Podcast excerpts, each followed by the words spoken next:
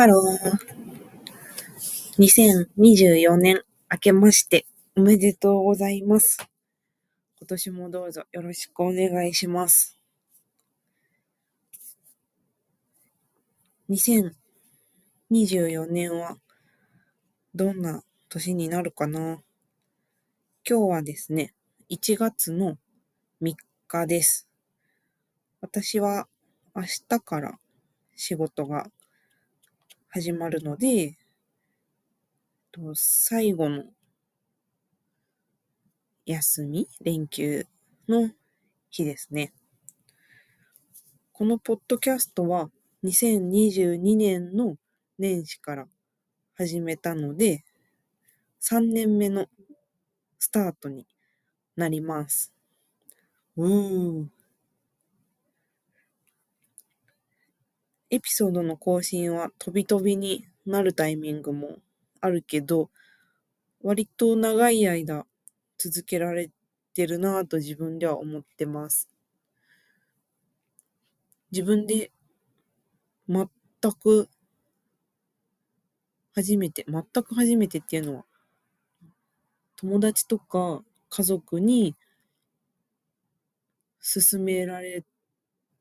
たわけでなく、始めたことの中では一番続いてるものが、ポッドキャストに今んとこなっている気がします。自分でエピソードを編集して配信するだけじゃなくって、あの、この自分の配信はね、飛び飛びになっちゃってるけど、人の配信、人のポッドキャストのエピソードは、もうほぼ毎日欠かさず聞いていて、この3年間で完全に私の生活の一部に組み込まれました。ポッドキャストからなんか離れることがイメージできなく、できなくて、ポッドキャストがあるから楽しく過ごせてると言っても過言ではないように思います。で、自分のコンプレックスの一つが、自分がオタクじゃないことっていうのが私はあって、自分が何に没頭したらいいのかっていうのがわからない人間なんです。ただ、ポッドキャストは私にとって大事、今んとこかなり大事なものっていうのが自覚ができたので、昨年度末、2023年12月に東京のポッドキャストウィークエンドっていうイベントに行ってきました。よく聞いてるどんぐり FM が出展するというのを聞いて、グッズとかを売るということだったので、その、え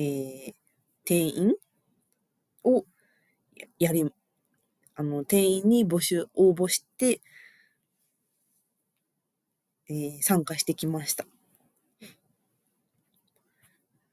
もうその日はかなり疲れて、当日の後の打ち上げとかに行けなかったんだけど、行ってよかったなと思ってます。まず一番のびっくりが、出店してる人も、お客さん、来場してる人も、想像してたよりもはるかに多くいて、自分の周りでは、ポッドキャストをやってる人も、聞いてる人も、本当にいなくて、まずやってるのは私だけ。聞いてるのも、ほぼ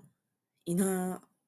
くて、ラジオは聞いてて、ポッドキャスト聞いたことあるよとか、私が始めたって言う言ったので、私の番組を時々聞いてくれてるよとか、そういう人はいるんだけど、自然体で私と同じ状況でポッドキャスト聞いてる人というのに出会ったことがなかったから、いっぱい自分のようにポッドキャス人を大切に思ってる人がいるんだっていうのが分かって、すごく嬉しかったです。純粋に嬉しかったです。私の中では生活の一部なんだけど、あまりハマらない人はハマらないんだなって最近思ってて、こんなに面白いのになーと思ってて、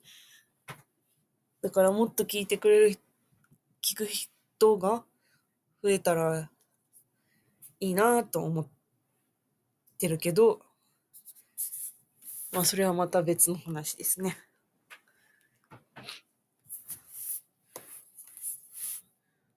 一あの自分の毎日が自分の生活だから、こう学校とか職場とか家族とか友達と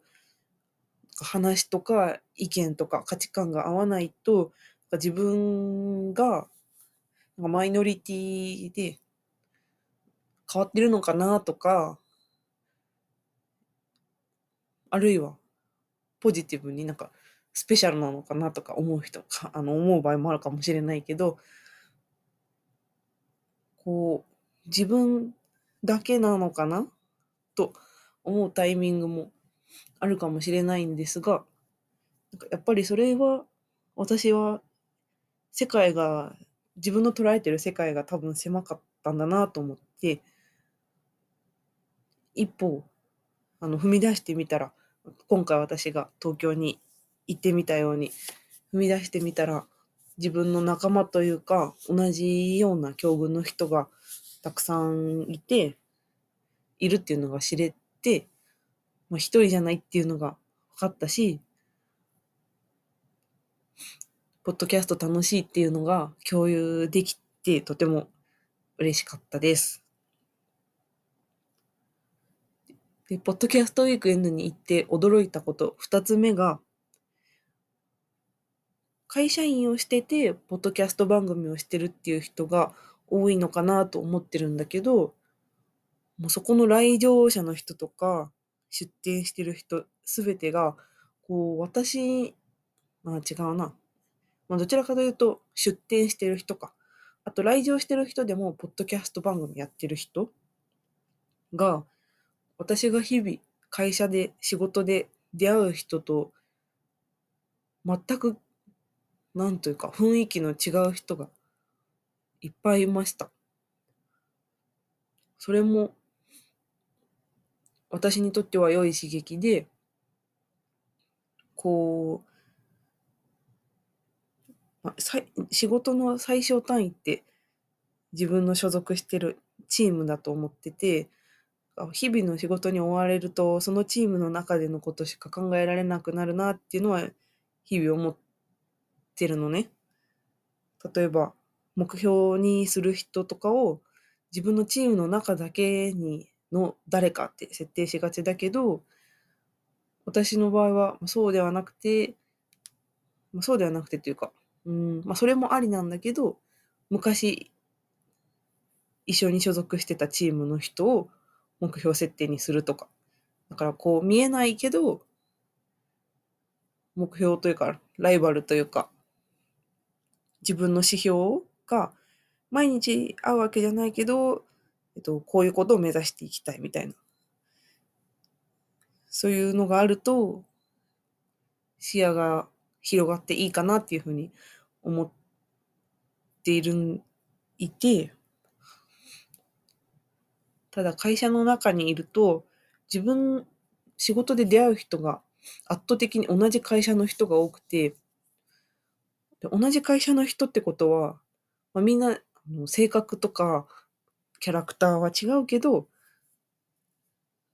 基本的に、なんというか、似てる、に、どこか似てる部分がある人が採用されてるのかなと思ってるのね。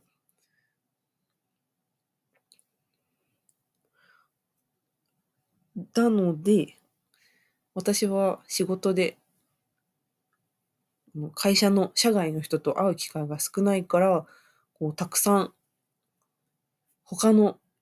仕事をしてる人がたくさんいて、その人たちがかなりが健やかで明るい、なんか楽しそうに、まあ、イベントだったからっていうのもあると思うんだけど、なんていうか、ストレスフリーで、うん、まあ大変なこともあるとは思うんだけど、楽しんでる感じを目の当たりにして、あ、違う、なんていうか、違う時間の過ごし方をしてる人もいるんだなっていうのが分かっ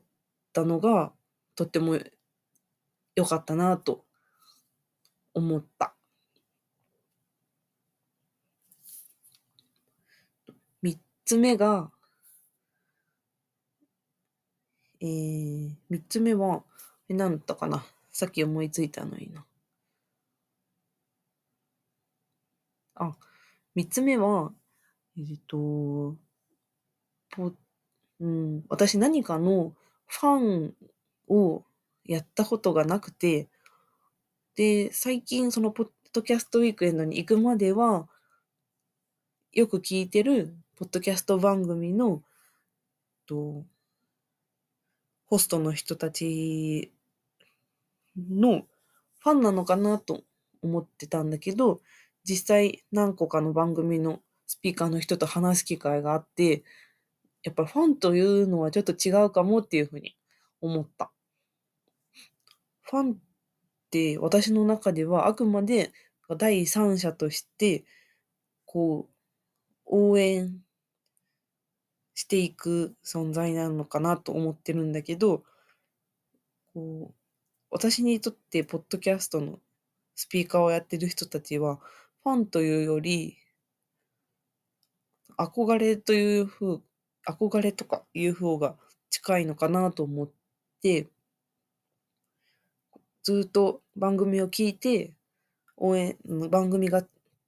明るく続いていくように応援したいという気持ちというよりは、自分もあんな風になりたいと、目標みたいに思ってるなぁと確認しました。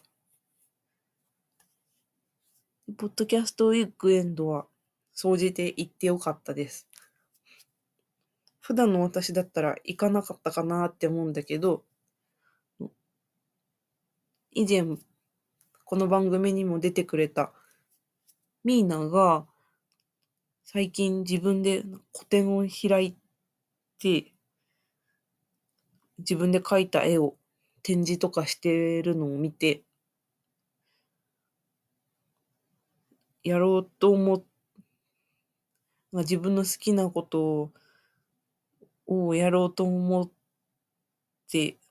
やっていってるのを見て刺激を受けて、